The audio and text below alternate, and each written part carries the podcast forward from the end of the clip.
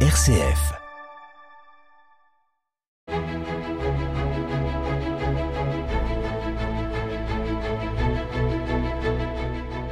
Bonjour à toutes, bonjour à tous. Épiscorama avec cette semaine Monseigneur François Touvet, évêque de Chalon. Monseigneur, bonjour. Bonjour Christopher et bonjour à tous.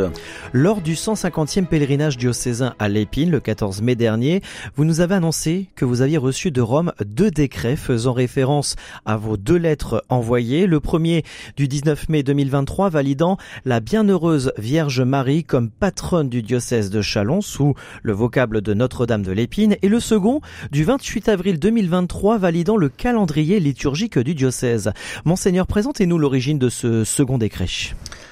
Alors, ces deux décrets, ils sont liés l'un à l'autre, euh, puisque la désignation de Notre-Dame de l'Épine comme sainte patronne du diocèse intervient justement dans la relecture euh, et la mise à jour du calendrier liturgique propre au diocèse de Chalon. Il y a un calendrier liturgique universel pour tous les diocèses du monde, pour l'Église à travers le monde entier, et puis chaque diocèse a un calendrier propre.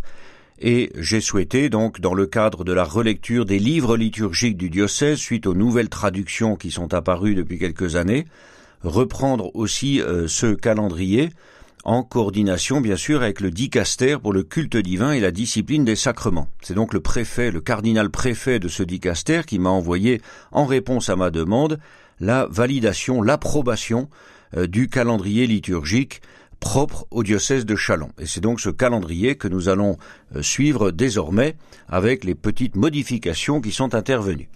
Deux petites nouveautés dans ce calendrier liturgique. Quelles sont les nouveautés? Alors, la première nouveauté, c'est le fait que ne sont plus mentionnés dans le calendrier du diocèse de Chalon, ne sont plus mentionnés la fête de Saint-Étienne le 26 décembre et la mémoire de Saint-Vincent le 22 janvier. Pourquoi? Parce que ces deux célébrations liturgiques figurent déjà au calendrier de l'Église universelle. Donc comme elles y figurent, il n'y a pas lieu de les ajouter dans le calendrier propre au diocèse de Chalon.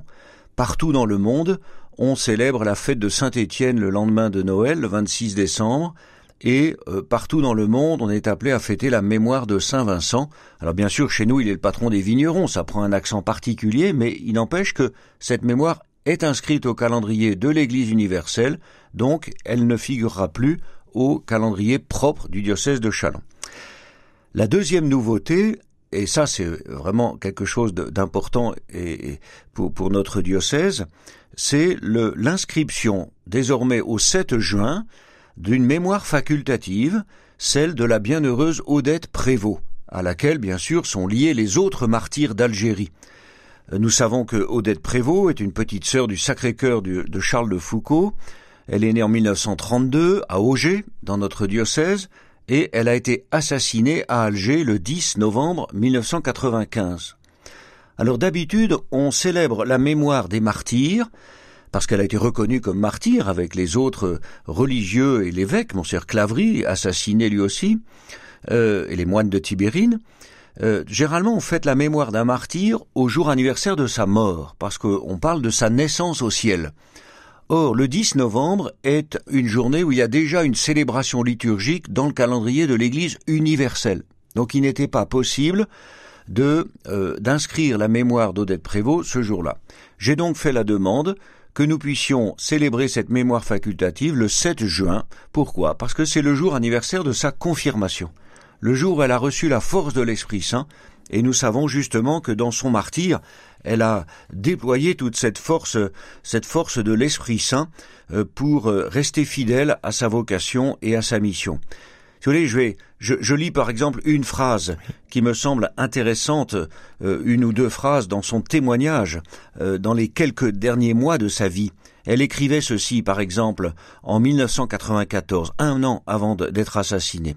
Si nous choisissons chacune, les sœurs, hein, si nous choisissons chacune euh, de rester, c'est en connaissance de cause, ayant conscience que c'est un moment privilégié de vivre avec plus de vérité la fidélité à Jésus-Christ et à l'Évangile que nous avons choisi et pour laquelle nous nous sommes engagés pour toujours. La dernière phrase du texte de notre profession perpétuelle dit que c'est dans une vie eucharistique enfouie parmi les pauvres et livrée pour le salut de tous les hommes C'est donc dans la suite de Jésus que nous vivons ce risque que le mot livré prenne la forme de la mort violente. Elle était donc bien consciente avec ses sœurs qu'elle risquait d'être assassinée ou de subir la violence, puisque déjà d'autres religieux avaient été assassinés. Et elle dit aussi ceci, elle l'écrit euh, aussi en décembre 1994, onze mois avant de mourir, elle parle de l'Église catholique en Algérie, une Église déjà bien discrète et bien petite, mais je crois très vivante, très consciente de sa mission en pays musulman. Nous sommes ici pour eux, avec eux, chargés dans la même galère, et quand nous poussons à l'espérance, malgré tout, nous savons un peu, avec eux, de quoi il s'agit, car le présent n'y porte pas spécialement. Enfin, je voudrais vous dire qu'à travers toutes ces détresses, notre cœur est dans la paix, et même, oserais-je le dire, goûte une certaine joie, celle que Dieu promet, celle que Dieu donne, une joie profonde, presque indicible, la joie des béatitudes. Voilà le témoignage de cette martyre qui figure désormais au calendrier de notre diocèse de Chalon, la bienheureuse Odette Prévost, le 7 juin. Monseigneur François Touvet, euh, vous venez donc de parler de la mémoire facultative de la bienheureuse Odette Prévost. Alors, faites solennité ou mémoire. Aujourd'hui, nous parlons donc de la mémoire facultative. Quelles sont les, les, les différences entre ces célébrations liturgiques? Alors, effectivement, c'est peut-être du, du, charabia pour certaines personnes et on peut donner quelques explications. Euh, dans le calendrier liturgique, c'est un peu comme dans le calendrier d'une famille. Il y a des dates plus importantes que d'autres. Hein. Donc, dans le calendrier liturgique, que ce soit pour le calendrier universel ou dans celui du diocèse de Chalon, il y a différents degrés de célébration. Donc si je pars du, degré le plus important euh, de toutes les célébrations liturgiques, euh, c'est ce qu'on appelle les solennités. Les solennités, on entend le mot solennel. Les solennités, ce sont vraiment les plus grandes fêtes inscrites au calendrier, toutes les, les comme Noël, l'Ascension.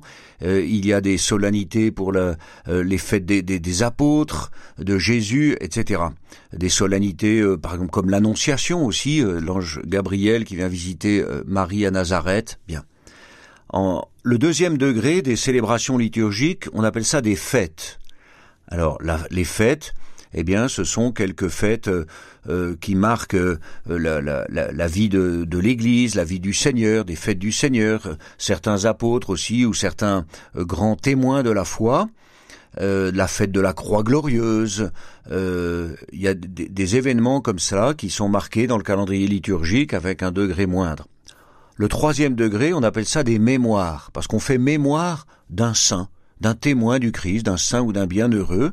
Alors quand on dit mémoire, elle est obligatoire, c'est-à-dire qu'elle est célébrée partout et on n'a pas le choix. Ce jour-là, on fait mémoire de, par exemple, de saint Thomas d'Aquin, de saint Vincent de Paul, de sainte Thérèse de l'Enfant Jésus, bien. Et puis ensuite, il y a des quatrième degré des mémoires facultatives.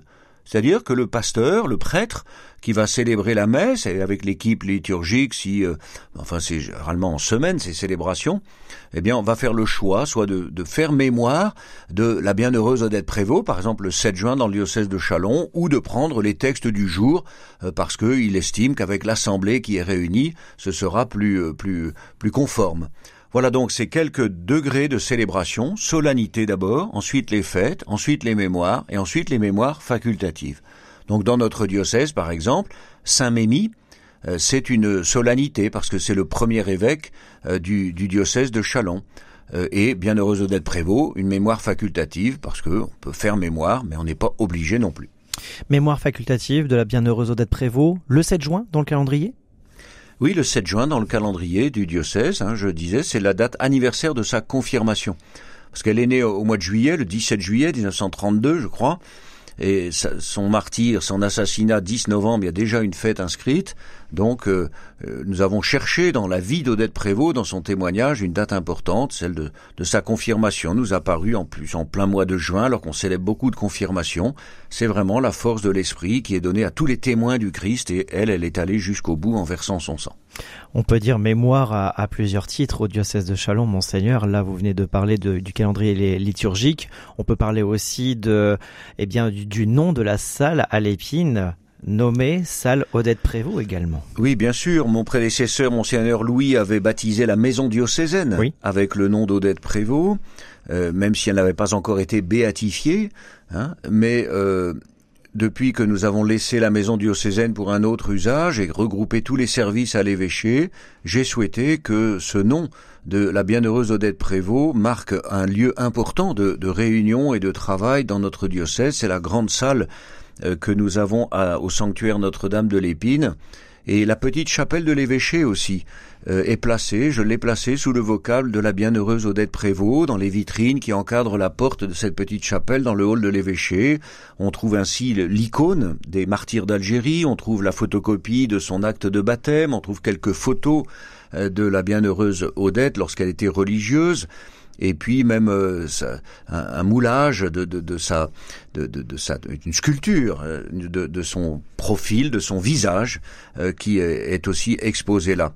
C'est une façon vraiment de dire que dans les temps d'aujourd'hui, hein, les saints, c'est pas simplement les saints des, des, tout premiers siècles. Saint Mémie, ça fait très lointain quand même, un hein, quatrième siècle, avec une tradition qui est venue jusqu'à nous, avec des, des peut-être quelques points assez imprécis sur le plan historique. Mais Bienheureuse Odette Prévost, c'est très récent, euh, historiquement c'est sûr, et euh, nous sentons contemporains d'elle dans ses grandes difficultés euh, à la fin du XXe siècle en Algérie et avec aussi toutes les tensions qui existent dans le monde politique et international, dans la vie internationale aujourd'hui, avec le terrorisme qui continue de, de, de faire des ravages. Et nous devons rester vigilants tout en étant des témoins authentiques de, de notre foi chrétienne euh, capable d'écouter, de, dialoguer, de rencontrer. Les sœurs là-bas en Algérie le, vivaient au, quotidien, mais en même temps de dire en qui nous croyons, euh, avec conviction, avec vérité. Euh, de façon à, à, déployer aussi toute notre vocation, notre mission de, de témoin aujourd'hui. Alors nous ne sommes pas menacés de verser notre sang, mais euh, ce, fut le cas il y a encore peu de temps donc en Algérie et à dans mmh. d'autres coins du monde, il y a des chrétiens qui, qui sont martyrisés, qui, qui donnent leur vie pour le Christ. Monseigneur François Touvet, merci beaucoup. Merci Christopher. Quant à vous, chers auditeurs, on se retrouve la semaine prochaine, même jour, même heure, pour un nouveau numéro d'Épiscorama.